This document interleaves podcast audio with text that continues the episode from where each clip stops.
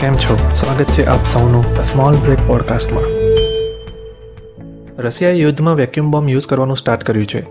જેના પછી યુક્રેનથી ઇન્ડિયનને પાછા લાવવા ઓપરેશન ગંગામાં એરફોર્સ પણ જોડાયું છે. આજે સવારે ચાર વાગે એરફોર્સનું ટ્રાન્સપોર્ટ પ્લેન યુક્રેન જવા રવાના થયું. અને આ સિવાય ત્રણ દિવસમાં છવ્વીસ ફ્લાઇટ ફ્લાય કરવામાં આવશે. વેક્યુમ બોમ્બનો ઇન્ટરનેશનલ લેવલે યુઝ કરવાની મનાઈ છે. તે નોર્મલ બોમ્બ કરતાં ખૂબ અલગ છે. તેને જે જગ્યા પર છોડવામાં આવે, ત્યાં પહેલાં ફ્લેમેબલ ગેસ હવામાં દૂર સુધી ફેલાય છે. પછી તેને સળગાવા એક ધડાકો થાય છે, જે દૂર સુધી ફેલાયેલા ગેસના કારણે ખૂબ દૂર સુધી જાય છે. અને ખૂબ જ ઊંચું તાપમાનનો અગનગોળો સર્જાય છે, જે થોડીક ક્ષણો બાદ હવામાનનો ઓક્સિજન ચૂસી લે છે, એટલે કે વેક્યુમ એટલે કે શૂન્ય અવકાશ સર્જાય છે. તેની અસર આવનારા ઘણા સમય સુધી રહે છે. આ રીતના દેખીતા હુમલા ઉપરાંત, રશિયા છુપી રીતે પણ હુમલા કરી રહ્યું છે.